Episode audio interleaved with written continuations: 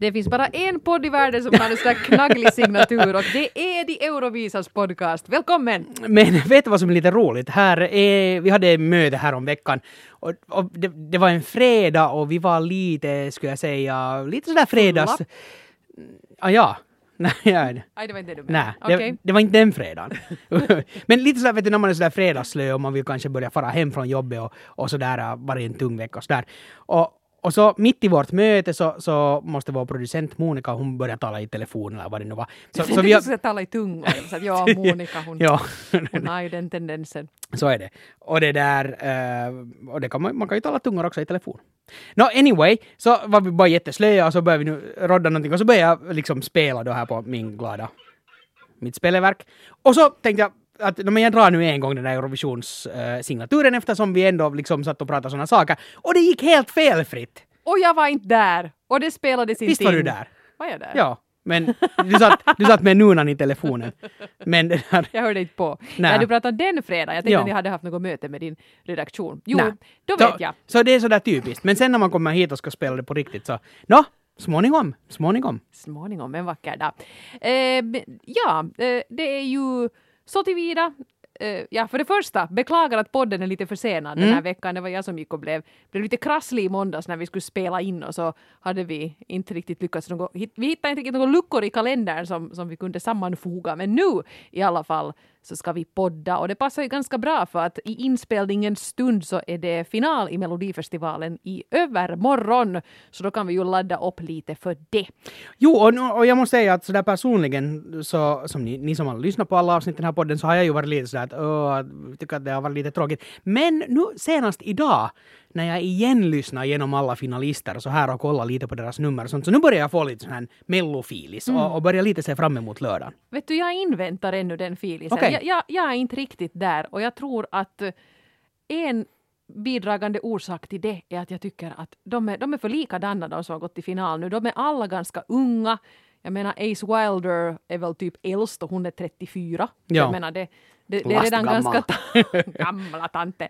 Ja, men, men liksom, där är väldigt många vackra unga kvinnor med mittbena som sjunger vackra sånger men kanske nu inte riktigt når mitt hjärta. Vackra unga kvinnor med mittbena har vi fått sett i Eurovisionen tidigare också. Så. Ja, men liksom, och, och ganska många sådana här för mig sedan tidigare ganska okända förmågor. Mm. Och på något sätt i det här finalstartfältet så saknar jag en Anna Bok eller en, äh, inte vet jag, Patrik Isaksson och det där gänget inte vill jag ju att de ska vinna nödvändigtvis, men jag tycker att det skulle vara roligare om någon av dem skulle ha gått vidare. Samtidigt så måste jag säga att nu senast idag när jag lyssnade igenom alltså de här eh, live-versionerna, det som de har dragit i, eh, i tävlingen tidigare, inte i tidningen som jag tänkte säga, eh, så, så, så konstaterar jag bara för mig själv att alla de låtar som jag nu har listat som att de är sådär, nåjo, så tror jag att vilket Eurovisionsland som helst skulle vi kunna tävla med och vara hur nöjda som helst. Vilket bara berättar om den här svenska nivån. Att, att äh, som popmusikindustriland eh, hyllar ju de alltid för det, men det är de värda. Att, att sånt, som, sånt som i Mellon blir på en äh, eh, nivå så, så skulle vara hur bra som helst i Eurovisionen. No, det är ju just det, här är ju inte ett enda skämmesbidrag i den här finalen. Det är där ju inte, men det gör den också kanske lite jämntjock för mig. Det skulle mm. nästan vara bättre om det skulle vara något som man tycker att herregud vad gör det här här. Det blir lite, jag jämför liksom med UMK-finalen, där var inte heller något bottennapp, men det var i alla fall en jättestor variation på genre. Det här är allt ganska liksom, vare sig det nu är ballad eller något lite mer uptempo, så jag tycker det är väldigt, väldigt jämntjockt och ganska på något sätt färdig genom idisslat innan det når mig. Men innan vi går närmare igenom de här finalbidragen, så är det något du vill, vill eh, sådär fundera kring andra chansen? Ja, det kan, kan jag ju gärna göra. Mm. Uh, jag tycker ju kanske inte att det var helt lyckat det här med att man i slutet av andra chansen tog in Christer Björkman som avslöjade uh, startordningen i finalen sådär i direktsändning. För det är nog, har man lite följt med de här tävlingarna och hur man brukar lägga upp dem, så, så var det liksom en spoiler. Mm. När han mm. börjar med att säga och det första bidraget i finalen är vinnaren från sån här, vad heter den, duell nummer ett. Klart att man då tar Panetos, alltså ja. att, det, att det var Panetos som man hade stoppat dit, för det är en start på kvällen-sång. Och det var inte då den här Hunger Exakt med. Molly Pettersson Precis. Hammar. Så redan då så sa jag att ja, det blev Panetos. Mm. Och sen till sist så sa man ja och så till sist då antingen, alltså det sista bidraget ut i finalen, antingen Samir och Viktor eller Dolly Style.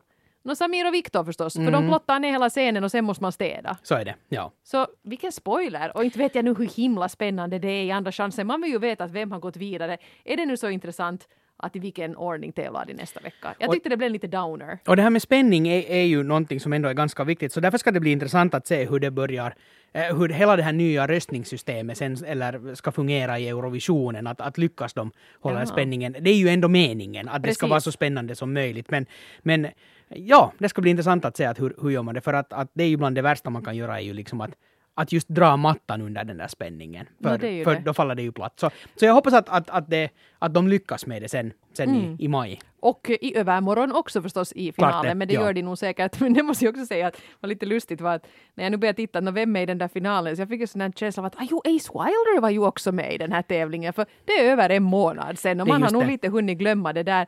Och eh, jag undrar lite att är det nu inte ändå de där som, jag menar nu till exempel pratas det mycket om att, att eh, Frans och några till är de som, som har hemskt mycket mest, no, Frans är ganska överlägsen men så kommer jag inte ihåg vem som är liksom nummer två nu bland de som, som har strömmat. Äh, Sarah har varit tvåa. Precis, det är de som folk har hört nyligen. Ja, precis. Och Ace Wilder till exempel tror jag folk lite har glömt bort och då blir det ju nästan lite en sån här, ett sån här en nackdel för henne att försöka komma tillbaka till finalen vara så att hej, mig har ni inte hört på länge men jag var ju också här med en fin låt visst. För att inte tala om då, jag menar Samir och Viktor som, som också efter första semin blev, blev jättestora. Blev Precis. etta på Spotify och det ena och det andra. Och nu börjar den kännas sönderspelad. Så, Ja, exakt. och, och den är ju inte på något sätt etta mera för att den har liksom, den har levt sin tid. Ja, och det liksom blir lite sådär. Jag, det är nog kanske nästan en, en fördel att vara i den sista deltävlingen, kanske ta en sväng via andra chansen då eventuellt och sen vara i final. Då är folk riktigt sådär yeah, yeah och ingen har hunnit tröttna. Ibland kan jag lite sakna ändå den här filisen som det fanns med Euro- Eurovisionen då när den på den gamla goda tiden. Nej, men, men då när det var, det var en kväll i veckan, eller egentligen två, det var den, den finska uttagningen som var, som var en kväll i veckan och sen, sen var det själva Eurovisionen och det var en kväll i veckan. Men med det sagt så måste jag nog säga att, att, att det kan bero på att vi nu no, i några år har varit där på plats och ställe. Men det att det är två semifinaler och en final så känns ganska bra just för att det är komprimerat under fem dagar och sen är liksom hela rumban förbi. Att det blir så pass tight. Att, att borde man börja fundera på något sånt kanske i Mellon också, att inte köra på i, i En och en tusen veckor. månad. Ja, Nej. utan att, att skulle, skulle Mellon gå under två veckor i sin Ja. helhet. Men kanske lika många deltävlingar. Det är förstås jättejobbigt att ha en så här stor show och göra det i så snabb takt. Men, Men hur jobbigt är det nu egentligen om man tänker i en del länder åtminstone har ju så här idolfinaler gått som ju är Mm. publikmässigt har varit typ lika stora som Melodifestivalen gått under en vecka. Att det Ja. har varit sådär, det skulle kunna vara mello varje kväll. men, men kanske just, just det att de, de, skulle, de, de, det finns grejer att se över. Ja. Kan jag tycka. Ja, och det är väl inget fel på det Nej. egentligen. Men ska vi ta och titta lite på den här finalen nu då? Ja, Det är lite flera finallåtar med i år än tidigare år eftersom fyra låtar gick vidare från andra chansen. det är elva totalt. Mm. Har jag räknat det till. Om jag inte har missat någon här emellan. Men ja. Precis, no, men ska vi gå igenom dem lite? Ja, först har vi då alltså Panetos Håll mig hårt och jag måste säga att utöver Dansa pausa så, så är det här kanske ändå sist och slutligen den bästa låten som de någonsin har gjort. Dansa pausa, den är briljant med den här dansa och så pausar man i musiken och säger pausa och det är helt genialt. Alltså, det var ju inte förstås en mellolåt det heller men, men, men sådär om man tittar på vad de annars har kommit med så, så har jag blivit otroligt trött och då när namnet Panetos kom eller liksom det blev klart att de ska vara med igen så var jag såhär nej, ge nu upp. Men nu senast när jag lyssnade på den så, så jag vet inte, det är alltså, där är ganska bra drive. Jag tyckte att den var rolig, inte kommer den att vinna. Men, men den, den satt som ett ganska bra öppningsnummer. Ja, och jag är, jag är liksom, jag, jag är nog kvar i den där skepticismen ännu. Att Okej. liksom kanske, kanske göra något, de är ju väldigt bra och man blir på gott humör och det här är inte alls liksom dåligt på Nej. något sätt.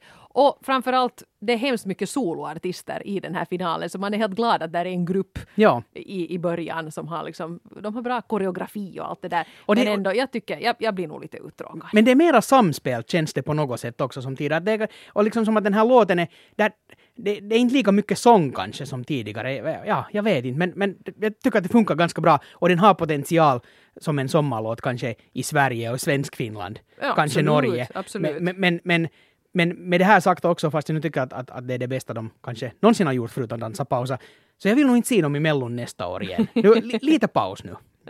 Okej, vem är nästa? Sen har vi Lisa Ajax, My Heart Wants Me Dead.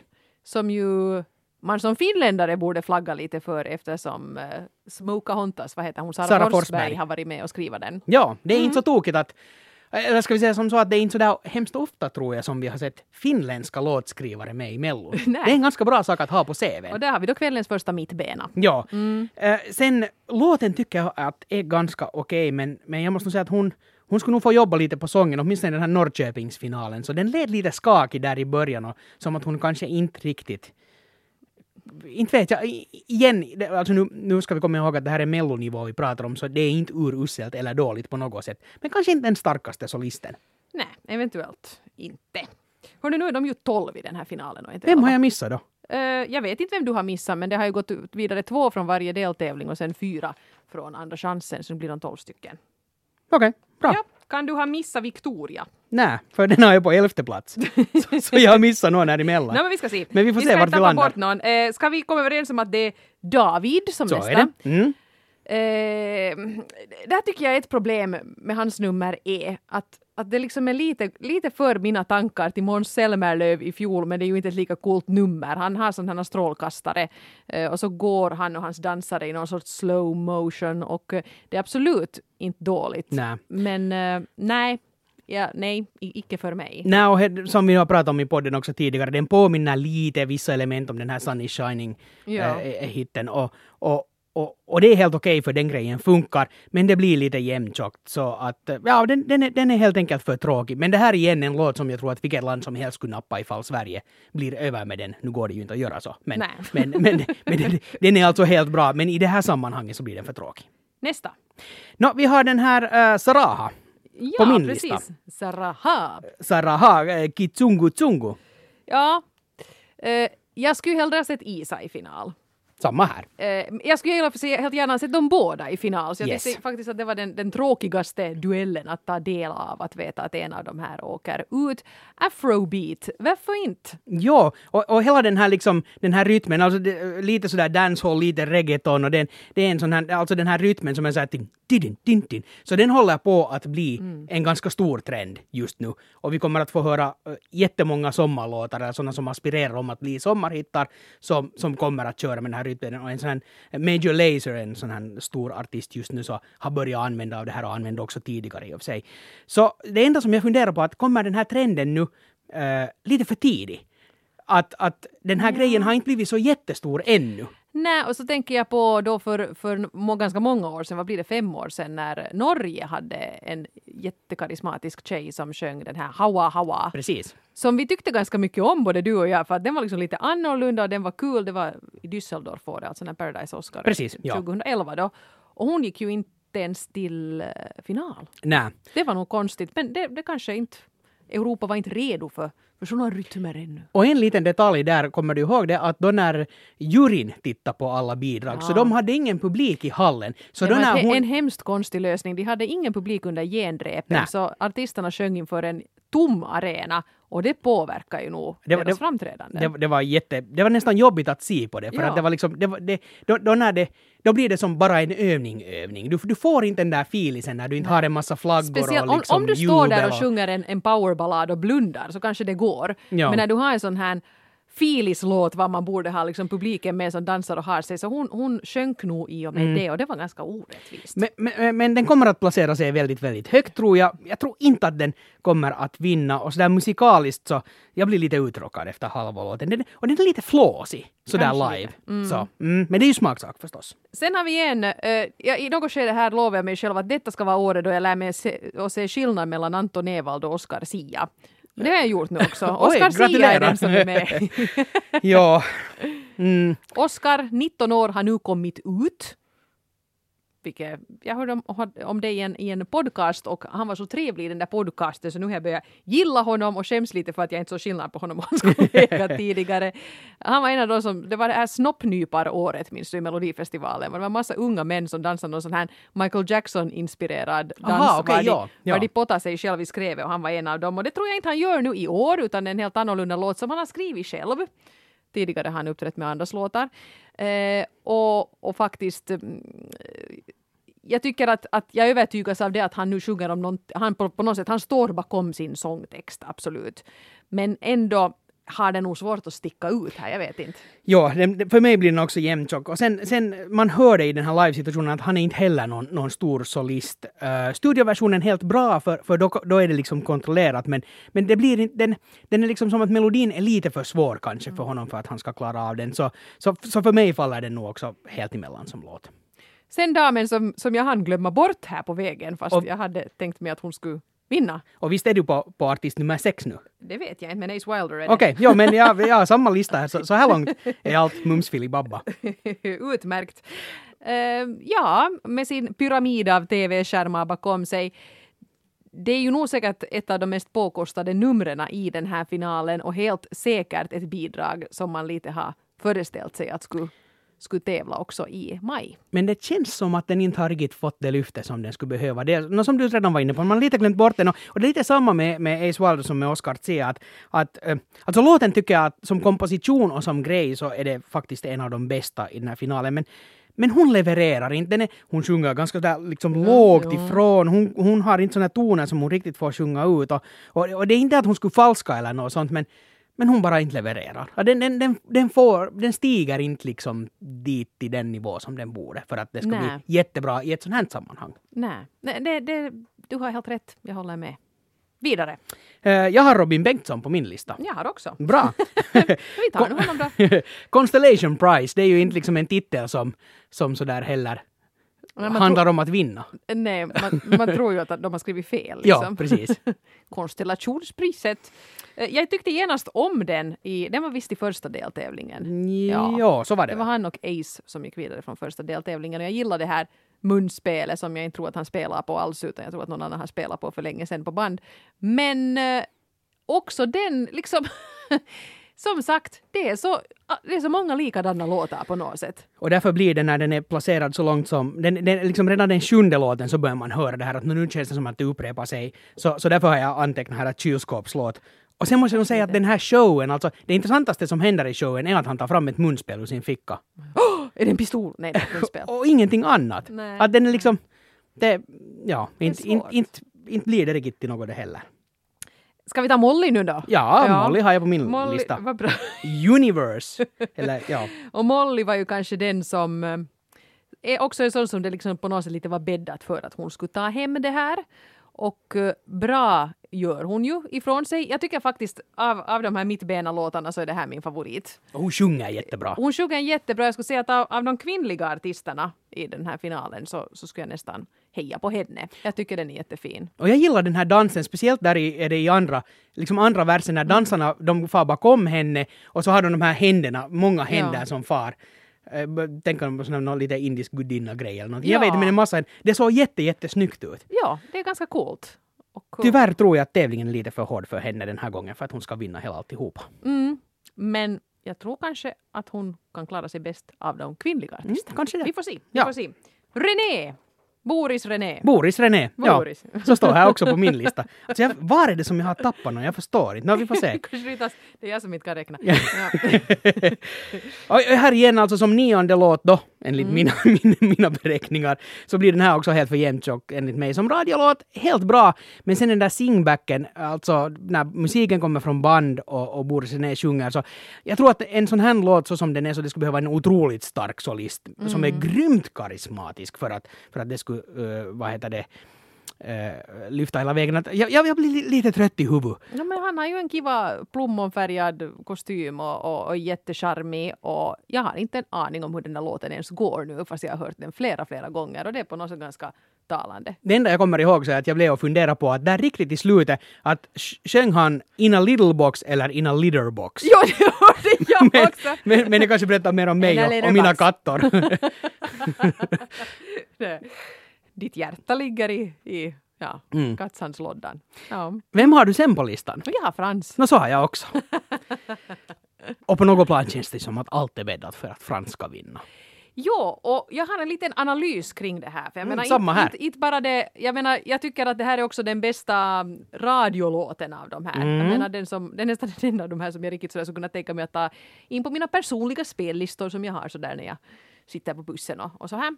Eh, Men han är ju också utan tvekan årets mest gimmickbefriade Yes. artist. Han ser lite ut, han är inte hemskt stylad, han ser lite ut som att ja, att jag går i gymnasiet och vi hade nu just jumpa och snart har vi matematik och här emellan har jag tre minuter på mig att sjunga lite. Och till och med när han dansar, han har någon liten koreografi där, men då är det också sådär lite att nu fick jag lite filis, yeah! Och så dansar han lite. Och jag, jag börjar undra att har svenska folket blivit lite trötta på det här förfärligt upphausade Måns som ska stå på precis rätt punkt vid sin skärm vid rätt tillfälle. Och, och vet du, glasboxar som ska explodera, Loreens koreografi som var liksom på millimetern varje vindmaskin hur den skulle... Tycker man kanske att det, det är befriande med en som nu bara står där och sjunger och gör det bra? Har du varit inne i mitt huvud och stulit min analys? För, för, Mm. för det här är just det som jag har funderat på också. Att, för han är inte på något sätt världens bästa solist.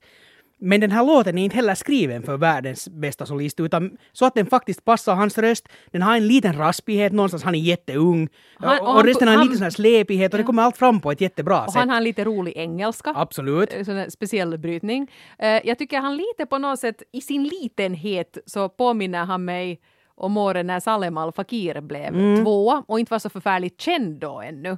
Eh, och, och då tyckte man också att "Nå, men här är nu en kille som sitter vid en, vid en flygel och, och, är, och är liten och, och, och begåvad. Och sen med tanke på att Sverige nu då, eh, de har ju helt officiellt också, åtminstone om man läser på Melodifestivalsidan, så inte sidan utan skivan där i, i konvolutet, så är där ett, eh, en sån här efterord, eller vad ska man kalla det, av, av Björkman, och Christer Björkman, vad han pratar om det här att jakten på det sjunde guldet, man vill ju alltså nå ikapp, komma ikapp Ja. Irlands sju vinster. Och, och det här är ju liksom, om Sverige kommer med ett nummer som är på det här sättet, en vanlig kille som bara kommer fram och är sig själv och inte något påklistrat. Så det är inte vad man förväntar sig av Sverige när man backar bakåt några år. Mm. Inte hade ju liksom Sanna Nielsen, inte hade hon ju scenen full av gimmicks heller. Nej, men, det var nog men det var strålkastare och det var nog förfärligt liksom. att, att den här liksom den här renheten i att han bara kommer dit och en, en ung söt kille som är sig själv, så det är så befriande och kommer att sitta så bra i Globen ifall den tar sig dit. Eh, Mellan Mm. däremot alla stora bomber och granater. Att hade de nu varit genier som har förutsett det här eller hade de inte alls tänkt att han skulle komma någon vart och att han definitivt inte skulle vinna? Hade de tänkt att han skulle trilla ut i sin deltävling som debutant? Jag menar det enda han har på CVn sen tidigare är ju att han sjöng den här Zlatan-sången när han var Lite annorlunda. Lite pipigare. Eh, för jag menar, det, han är ju helt tydligt en inte tror jag liksom någon har tänkt att han nu skulle gå, i det här skedet skulle vara förhandsfavoriten. Fast jag skulle lite ändå vara beredd att gå och dra det här genikortet. Jag, eller jag, jag skulle Är de så bli... Jag, genialiska? vet du, de är nog bara så, de vet bara så bra vad de gör. Ja. Men sen, det är intressant, alltså man kan ju aldrig veta hur någonting far. Just, vi nämnde Spotify här tidigare och, och det här, om man nu tittar på den här streammängden, för Spotify är en otroligt stor streamingtjänst i Sverige förstås eftersom den är hemma därifrån. Så det, det spelar en roll. Och nu när man tittar, alltså, han har dragit långt, var det över fem och en halv miljon lyssningar och då kom den här låten ut för en och en halv vecka sedan. Och gapet mellan honom och, och, och, och, och Saraha som är, som är tvåa, ja. så eh, hon låg alltså någonstans på Alltså det skilde med 200 000 lyssningar om dagen. Ja, ja. Så det är den här nivåskillnaden. Så den här blev en så enormt stor hit genast Mm. att nu är det nu besynnerligt om den inte går att vinna. Sen har vi ju hela den här plagiatgrejen och hela den här diskussionen som nu den här veckan speciellt har blossat upp ganska stort. Och, och det var jag nu vet om sådana här fall om plagiat. Du måste, så, du måste lite förklara för den som inte har hört om det här. Nå, alltså grejen är ju den att, att den blev anklagad, eller ganska många började lägga märke till att hej, det finns ju en låt som låter exakt så här. Och eh, då finns det en sån här kille som heter uh, Matt Simons, tror jag att man säger, som har för, äh, gjort en låt för några år sedan som heter Catch and Release. Och i fjol tror jag att det var så kom det ut en, en remix på den som heter Deep End Remix. Och om ni googlar fram den så hör ni att det låter väldigt, väldigt lika. Men för att någonting ska gå igenom för att vara ett plagiat så måste det vara så otroligt exakt lika. Så jag tror inte att, att den här skulle falla på det. Nej, det tror inte jag heller för att de är faktiskt inte så lika. Nej. Det som var det förargliga här är att de har snarlika sångröster. Precis. Skulle den ena typ ha varit en, en kvinnlig solist så tror jag inte att någon skulle ha kopplat ihop dem. Nej. Men nu blev de. Jag tycker liksom att, att den här likheten mellan Heroes och den här eh, David Guetta-sången som jag inte... något- Eh, Lovers in the Sun. Tycker jag liksom var mera påtaglig för Mm. att det var så många olika element liksom i den låten. Det här är ju liksom en, en trudelutt den här. Och, Plus- och man kan tänka sig att trudeluttmakare har tänkt i samma banor. Jag har verkligen fak- fackterminologin i min makt här. Som och, och, och, och sen det att, att det där, det att den här, den här eh, Catch and Release har väl varit någon sorts liten hit någonstans, kanske Mm. mera i Sydeuropa och så här. Och det är bara bra, för, för då tror jag att det kan ge, säg att han går till Globen då, Mm, Eh, så det kan ge den här känslan av att men vänta nu har jag inte hört den här förut, att den här var ju bra. Ja. Så, så Frans har allt att vinna på att, på att hela den här grejen egentligen kommer fram. Det enda käppen som, som som jag blev att fundera på att skulle kunna kastas in i hjulet så är att vad händer om de faktiskt blir stämda för plagiat, att det går till, en, går till rätten för att reda ut huruvida det är. Så kan man tävla med en sån låt som är just nu på väg in i rätten, för det kan vara en hur lång process som helst. ja. Nu tror jag ju inte att det här kommer att, att gå dit. Jag hoppas att det inte kommer att gå dit, för jag tror inte att, att den skulle bli fälld. Så det skulle vara helt bortkastat. Jag, jag tror inte att någon har plagierat något här heller. Nej, nej. Jag tror det här, det här kan faktiskt helt vara en slump. Absolut, det kan det vara. Men, eh, Så- så men om, vi, om vi lämnar men ja. Frans nu för en liten stund här för att vi har ännu två artister kvar här i den här finalen som vi borde diskutera. Så vem har du sen? Jag har Victoria. Nå, det har jag också. Har du missat Samir och Viktor? Ja, men det är klart. Vet, du, vet du varför? Vet du varför? Printern kapa. Nej, utan, utan jag, jag tittar så... Jag, jag, Du tänkte att de vinner inte? Vet du, jag kan den här låten och jag vet den och, och när jag gick igenom alla i morse så tänkte jag men den är ju liksom självklar, jag vet precis vad jag tycker om den. Okej. Så jag sket i den och så slutade jag liksom vid Victoria. Nej, vi tar Victoria då. Eh, jag måste säga att, att här har det hänt något konstigt för att jag tyckte när, när jag såg henne tävla i deltävlingen så tyckte jag att det var ganska bra. Coolt med den där klänningen som grejer projicerades på. Men nu när jag såg den på nytt så tyckte jag att nej men nej. Mm. Det här var väl inte något extra. Men därför är det antagligen, de kommer ju lite att bygga om det här numret Mm. och putsa till grafiken har de, har de gått ut och sagt. Just för att de har, de har funderat på det att det finns vissa ställen var det kanske, kanske inte riktigt funkar på bästa sätt. Så, och de, de har väl inte ännu under de här, de här genrepen igår till exempel så tror jag att ingen har sett de här nya elementen. Men de lovar att, att, att de har liksom putsat upp det. Men jag tänker nu på låten och den tycker jag kanske inte riktigt. Hon är också debutant, Mm. sjunger väldigt bra. Absolut. Men nej, nej. No, hon har inte mitt ben i alla fall. Nej, och sen alltså som sagt snygg grafik och jag gillar hela den här grejen men låten just jag blir också där efter två minuter någonstans tycker att, att det räcker nu. Mm. No, men säg vad du måste om Samir och Viktor. det är ju redan en av årets allra största mellohittar. eh, och som vi redan var inne på så är den ju nästan lite på väg bort redan. Ja. Och, och inte, inte kommer den ju att... Den kommer inte att vinna för, för att det får lite. Och de, de, de sjunger inte tillräckligt bra live heller för att det skulle få... De, de kommer kanske att placera sig högt. Det, det är inte osannolikt. Jag vet inte om de kommer att göra det, men det är inte osannolikt. Men någon vinnarlåt är det inte, för det är Frans som vinner. Eh, Och inte Eva, Eva Frans. Fransson vinner. Frans som Alltså, oj, vinner. tack, tack. Oj, oj, oj. ja. Jag, jag kan komma och kompa. Jag tror också, det, det som, som, som nu blir intressant här då, jag tror att Frans kommer att få rösterna av svenska folket. Men kommer juryn nödvändigtvis att vara inne på det där samma spåret? Eller kommer juryn sen mitt i allt inte alls att tycka att det här avskalade vad det är de gillar, utan kommer, för jag menar de är inte nödvändigtvis lika så här tvångsmatade med mello som svenskarna och vi fin, finlandssvenskar är. Kanske de tycker att någonting bombastiskt alla Ace Wilder är det coolaste och därför he- vill lyfta någonting i den stilen. Fast eh, jag, jag skulle ändå vara beredd att satsa mina pengar på att Frans låt kan vara en sån som eh, både juryn och folket tycker om. För den har liksom de här internationella dagens popkvaliteter. Och, och, och om juryna ens på något sätt funderar på sångkvalitet och sånt så, så fast Ace kan sjunga så levererar hon inte riktigt och fast Frans inte riktigt kan sjunga så bra så funkar det så bra i helheten. Men jag måste fråga, blev du knockad av, av Frans vid första genomlyssningen? Ser du, jag hade ju hört studioversionen före. Så, så Re- alltså det där, för att Jo, Kanske för att den stack ut i och med att den var så annorlunda. Att allt, jag det är var lite så rädd att han, för de som hör den första gången, kan vara lite blek. Och att Mm. han kan falla på det. Men du tänker, tänker du på juryn då? Jo, Ja, det gör jag. Jag tror, helt, jag tror folk, klart, svenska folk har ju hört den. jag tror att han kommer att få, men jag tror också att svenska folket kommer att dra upp sådana här Samir och Viktor och sådana också, men jag tror att han ändå har, han kommer att ha ett försprång.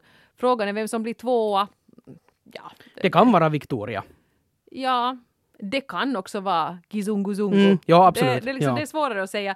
Jag, jag skulle räkna med nästan att han, han tar hem den biten. Men sen vem juryn kan fastna för, jag tror inte att de nödvändigtvis tycker nu att afrobeat är det häftigaste de någonsin har hört. Mitt i allt kan någon Molly Jag eller någon säga. dras upp där. För de andra blir sen för jämntjocka eller Mm. sjunger då Panetosso och Samir och Viktor sjunger på svenska. så Mm, det funkar ja. nu inte.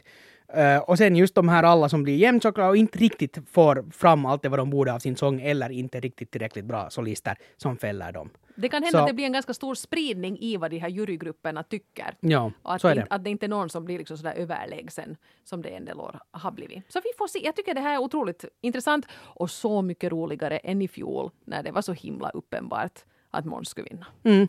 Fast jag tänkte lite för mig själv att det är självklart att Frans vinner. Så, så, Ja. men, men inte det lika självklart. Men nu blev jag just att fundera på att hur röstar juryn, röstar de på Måns? Ja. Och folket också? Nå, nu ska jag inte höra sätta huvudet i pant men jag har nog ett minne av att de var ganska överens. Ja. Året före det så var det ju då så att var, skulle, skulle juryn, det var ju juryn föredrog Sanna och, och nej, juryn föredrog Ace Wilder och Så var det. publiken Sanna. Så var det. Och då Ja, blev det precis. jätte, jättejämnt men Sanna vann. Ja. Men vem får se, jag, jag tror nog på Frans. Och sen det enda som är ju också, fast du sa det här att plagiat är det enda som kan vara det här käppen i hjulet ifall det blir någon grym process. Han är jätteung, han är ganska oerfaren trots sin, sin stora Zlatan-hit. Så om han blir supernervös och riktigt mockar bort den där sången så då, då faller det också platt. Då har han inte en chans. Och så måste jag också säga att om han vinner och får åka till Eurovision så det här är en artist och en låt som skulle må bra av att vara i en semifinal. Mm. För att det är nästan lite så här att när man nu tänker hur bombastisk Eurovisionsfinalen är. Jag vet att du älskar Frans nu över allt annat. Nå, nu ska vi nu inte ta i. Alltså du är riktigt, det, riktigt, det kommer lite sån sorg i ditt öga när jag när du märker att kanske. nu säger hon något kritiskt Nej, om jag är. Frans. Det är därför att när- när Frans, jag, tänk, jag tänker hela tiden på dig och jag vill ju inte, jag vill inte att någon ska sätta, säga Mm. något tra, äh, tragiskt, alltså något, något kritiskt om dig. Så det är ju det, vet du, Frans och Frans, det är så liten skillnad. Just det. det, det köpte jag. jag ser det. Vad var det jag skulle säga? Ja, nej men i alla fall.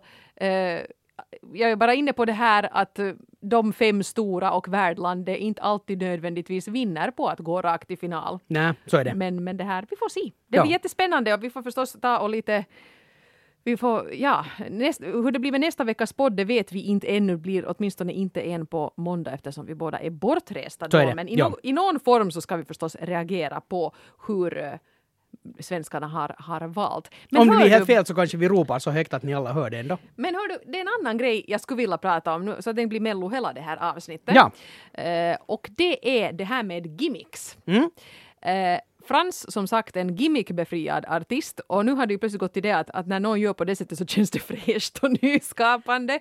Här för några år sedan så var det i Eurovisionen så att vart och varannat land hade någon gimmick. Och då hade jag tänkt att vi skulle kanske ta och lista gimmicks som vi minns. Mm. Och jag har skrivit upp tre stycken. Samma här, och jag menar skalan är ju bred med allt från alphorn till lordi Ja. eh, och kalkondockor och allt däremellan. Så, så det finns, när jag började fundera på den här saken så det var liksom, det var nästan svårt att begränsa det till tre för det finns sådana sjuka mängder. Ja, och jag måste säga att de som jag har listat, jag tyckte inte att alla nödvändigtvis var så bra, men jag kommer ihåg Ja, dem. Men vill, du får börja. Nå, jag tänkte börja och eh, hoppa tillbaka till 2008.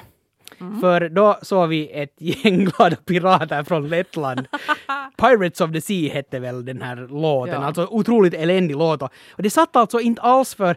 för jag, jag kollade upp det här på Youtube hur det riktigt så, såg ut. Och det var liksom ett gäng typer som dansade i grym sån här pirate outfits. Och hela- hej, och hela, hela graf, äh, grafiken kanske till och med är fel att tala om, men den här videoscreenen där bakom, allt var helt superblått för det såg ut som att det kommer en enorm tsunami bakom dem där hela tiden. Och så stod de där och dansade kring en skeppsratt. Ja. Och det var bara så otroligt fjantigt. Jag har ännu liksom stela käkar från det där att, att vet du, när munnen blev så upp för att det var så dåligt. Jag minns att eh, det var det året var det Thomas Lundin var kommentator för, för svenska YLE och han sa för den där låten Europa, ta ifrån barnen mobiltelefonerna nu. Alltså, men, men här ser Och det just, gjorde inte Europa för att de fick ju, de klarade sig till och med ganska bra. Ja, men alltså otroligt Ja, ja. eländigt. Och Det, det, det, Men effektfullt. Inte kommer du ihåg några andra litauiska bidrag från 2000-talet? Från 2010-talet framåt kanske? Nej, no, kanske där- ja. ja, ja. Nå, jo. Hör du, jag hade tänkt lyfta fram en gimmick som jag tyckte var lite fin. Och det är vår vän Valentina Monetta som tävlar för San Marino tre år i sträck. Och ett av åren eh, så stod hon liksom som i en snäcka. Och hon var liksom pärlan. Så med sådana här skynken så gjorde man så att det var som hon skulle haft ett långt släp men det såg faktiskt ut som hon skulle ha stått i en, i en snäcka. Och det tyckte jag var jättefint. Så då vill jag bara säga att det tyckte jag var en gimmick som var precis lagom mycket. Eh, uh, 2012, de ryska mummorna. Har du dem på din lista? Nej, jag funderar på det, men där, där tänkte jag faktiskt att de hade ju är gimmicken då de själva eller deras bakugn. bakugn slash krematorie med skorsten som ryker. Och det är liksom att, att det, det, det, såg, det, var, det var jätteroligt nummer och det såg bra ut. Men, Men de just- skulle ha klarat sig utan. De Jo, men- var ju tillräckligt roliga i sig själva. Exakt det. Men, men det att du har det här då bakugn slash, slash krematorium som dessutom snurrar runt på någon sorts plattform. Så när man säger det ger mening att, att kommer du ihåg vad de hade på scenen? De hade en bakugn. Så Ja. man säger att what? Jag tror Helt kanske sjukt. funktionen med det var att det var en bänk på sidan och hon den där äldsta gick och satt sig alltid Ja, precis. Men jätteroligt nummer. Ett nummer var- som jag nog aldrig kommer att glömma. Nej, alltså de tanterna, de kommer man ju på riktigt aldrig att glömma, Absolut. med eller utan bakugn. Sen det lustiga är att jag faktiskt, båda mina andra två exempel har skickats av Ukraina. Jaha, ja, jag, jag, jag, har- jag var lite och snylta där men jag lämnade Ja. bort ett och det var bra. Eh, och här har vi då ett, en gimmick som jag inte tyckte funkar speciellt bra och faktiskt inte heller var helt politiskt korrekt. Och det är 2013 med Zlata som sjöng Gravity och av någon outgrundlig anledning bars in på scenen av en livslevande jätte. Precis. Och det var då en otroligt lång man eh, som jag inte kommer ihåg namnet på nu men har arbetat som skådis och sånt här för att han är faktiskt, hur lång var han? Han var liksom närmare tre meter. Och var det så att han dog? För han har ju Alltså- varit i Hollywood typ Ja. och gjort, gjort grejer. Men, Men han- varför har jag för mig nu? Och liksom, det, det hade ingenting med numret att göra i Nej. övrigt. Han bar in henne där. Jag tycker ändå där med att hon kan ju inte ha vägt hemskt mycket. Alltså jag skulle säkert orka bära in henne. Men så skulle man då ha en jätte som bar in henne och han har någon fånig liten hatt med vingar på. Och, och plus att för att man skulle visa hur tung man, han var så skakade man lite på kameran varje gång han tog ett steg. Att alla Mm. i tv-soffan skulle förstå att, att nu, nu dallrar hela arenan här. Det var sån där. Jurassic Park-effekt på något sätt. Och det var faktiskt så att jag blev lite off för hela sången. Ja. Och jag började undra att kanske den till och med var mer ett handikapp än en, en bra grej för henne. Att hon hade då den här malplacerade jätten där i början av sitt Mm. bidrag. Ja, men jag kommer ihåg också det bidraget. Eh, nästa eh, gimmick som jag kommer att tänka på, och det kanske finns en liten personlig koppling där dessutom, men Armenien 2007 här i Helsingfors. Får du några minnesbilder? Nej. Det var en sångare som hette Haiko och som sjöng så höga toner, inte Haiko går i Borgå. jag tänkte, och den personliga kopplingen är ju att Est jag- Nyland? ja, nej. Han, han sjöng om en badinrättning och... Nej. uh, Haiko, han sjöng så höga toner i slutet att hans skjorta blev blodig för jag vet inte om det skulle symbolisera att hjärta sprack eller det var någonting. Han stod bakom något sånt här jätteträd eh, som var helt rött. Och sen var det så fjantigt för jag, jag, jag måste, för jag kommer ihåg den här, eh, här då i morse så måste jag kolla upp det här klippet hur det var. Och det var inte så där att, att när den där patronen smällde liksom så att det blev rött.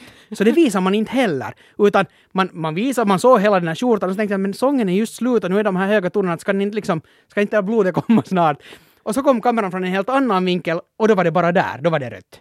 Och det var Ja. jättedumt, man skulle vilja se när, det liksom, när blodet kommer där på den där skjortan. Det är ju jättehemskt. Behöver han hjälp? och det roliga var där, äh, att jag hade en kompis som jobbade äh, som frivillig för Eurovisionen. Ähm, det är ju som så att när alla delegationer åker på plats och ställe så har man några lokala typer som liksom är med och guidar en och tar hand om en och, och så här. Om man har till exempel några frågor om att hej, vad är bästa sättet att komma hit? Någon, någon som kan landet och staden, Och var man är. Precis. Nå, det kunde ju inte min kompis eftersom det då var Armenien. Aha. Ja. Men, men, men, men i alla fall. Och, och han, jag bad honom att kan, för han sa just om den här skjortan och de hade ju efter varje övning så kastade de en i roskis för den var ju liksom nedblodad. Ja. Så det gick inte att använda mera. Så, så, så han tog en av de här skjortorna från en övning och vi hade det i en tävling på Radio Extrema om man kunde vinna Armeniens sångares blodiga skjorta som ett pris i någon tävling på radio. Så det var lite roligt. Ja. Samma år så gick det rykten om att Ryssland skulle ha bett om att få ha 12 katter på scenen. Ja, just det. Var Ja. det den personliga kopplingen? nej, nej, det var nog kanske min kompis som jobbade Ja, med det här okej. och ja. Men, Ser, jag är nog inte så skarpaste verktyget i det här. Nej, Jag bara, Katter! Aha! men, men ja, alltså Armeniens blodiga skjorta, det är liksom Mm. absurda idéer. Nåja, men jag har ännu, nu har jag ett exempel på en gimmick som jag tyckte förvå, förvånansvärt bra fungera. Och det är också Ukraina och det här är 2011 och sångerskan Mika Newton vars låt var väldigt vacker men jag hade liksom inte nu riktigt kommit fram till att ja, att är det här nu bra eller inte. Men med sig på scenen hade hon en sån här konstnär som gjorde konst i sand på någon sån här platta som sen projicerades upp på, på stor... Jag gestikulerar ivrigt så att du ska förstå, Mm. lyssnarna förstår kanske ingenting. Du var ju med och såg det här. Men, Nej, det är svårt det här med gester eh, Ja. i poddar. men i alla fall, eh, hon stod liksom, det såg ut som en gammal overhead-projektor ungefär som hon stod och hällde sand på. Och det var så otroligt häftigt. Ja. Och vi såg henne ju göra det här gång på gång och bara det här att hon gör det här nu, att det här liksom, hur otroligt skicklig hon var. Och så att det liksom precis var synkat med musiken. Det var jätte, jättesnyggt. Och den gav det bidraget ett, ett klart lyft åtminstone i mina ögon och öron. Jag är glad att du tog upp den här, för det här var liksom en bubblare. Det var en som jag funderade på. En av de här som jag också genast kommer ihåg. Att det fanns ju den här sandkonstnären. Låten har jag inte någon aning om hur den går. Jag kommer ihåg att vi hade ett skämt i vårt referat. Det var någonting om att Angel. hon, hade några här underliga fjädrar kring, fjädrar kring Ja, halsen. Så liksom, vi drog nå nå, något skämt om att, att hon hade någon, klätt sig i en må, nå, någonting sånt här. Ja. Jätteroligt. Det är så vi kommer ihåg gångna Eurovisionen. Kommer du ihåg den där Då fiskmåstanten? hade jag en rolig läppe. Så är det. Det Mm. går till. Det är ju mycket viktigare men, än men låtarna. någon liten slutsats här. Gimmicks i Eurovisionen. Yay eller hui? Det är nog superviktigt måste jag säga. Alltså, det är nog tråkigt de år var det är väldigt, väldigt få. Sen, sen är det ju just så där bära eller brista. Eh, Frans kommer att klara sig bra i Globen utan någon gimmick. Säger Nej. du det? Nej, men, men att det finns förstås den här variationen, men det behövs också pirater från Lettland och de här helt, helt dumma idéerna. Bara för att liksom piffa upp det här tv-programmet, speciellt nu när det kommer fler länder med varje år. Det, Mm. de, de, är, de är jätte, jätteviktiga. Något år skulle det ha varit i Köpenhamn tyckte jag att det blev för många gimmicks. Det var så här var och varannan åkte skridsko på scenen och hade hamsterhjul och gungar och, och akrobater och grejer. Och då blev man liksom nästan lite trött på hela konceptet. Att, så att kan inte nu någon bara sjunga? Det, är det, det, det, det måste finnas av det, men det får, inte, det, det får inte fattas helt, men det får inte vara bara det heller. För det, då drar det liksom nog bort fokusen liksom från, från själva tävlingen och musiken ändå för mycket tycker jag. Mm, risken finns. Ja. Men ja, eh, nu tror jag vi får börja avrunda. Det här blir en mastodontlång podd annars som ingen orkar lyssna på. Men vi är tillbaka igen så småningom. Kanske inte nödvändigtvis nästa måndag, men nog hör vi av oss så fort vi har chansen. Och varför kan ni, jag menar, ni lyssnare kan ju ta och höra av er, till exempel via vår Facebook-sida, det är Eurovisa. Mm. Eh, vi finns eh, på Instagram också. De Eurovisa heter vi där. Och på Twitter. Så är det. Men ha det fint! Ja. du gjorde en gest som du ville tillägga Nej, ja, någonting. jag, jag kom bara att tänka på, på en, en sak. Men berätta. Och det, när du sa Twitter, för jag hade tänkt prata det. Jag vet inte, äh, Amy Polars äh, bror, Greg, Mm. Ja, äh, som har du varit med i den här Welcome to Sweden. exakt det. Äh, han har live-twittrat under alla Mello. Mello-sändningar. Och han kommer säkert att göra det under finalen också. Så Okej. eftersom vi är på resa så kan jag rekommendera att kolla in hans tweets under Mellon. För Han är nästan lika rolig som vi. Det som en tröst. det är alltså, nej men han är, han är alltså helt hilarious. För sådär en amerikan som, som flyttar till Sverige och upptäcker Mellon och är så att vad är det här? Det, det är värt det. Han är riktigt fruktansvärt rolig. Och det finns de som har sagt att det är enda orsaken att följa med Mellon är hans tweets. Så han är Håll- jätte, jättebra. Och håll ett öga på svenska.yle.fi snedstreck Eurovision för där kommer ju det förstås att rapporteras om det som händer i Melodifestivalen under helgen. Så är det. Oj, märkte du jag tog på min, min puffröst där på slutet? Och det var så, Det här är... sådär att nu ska vi sluta på riktigt. Hej, jag vill ha en vignett. Aj, det var ju det också.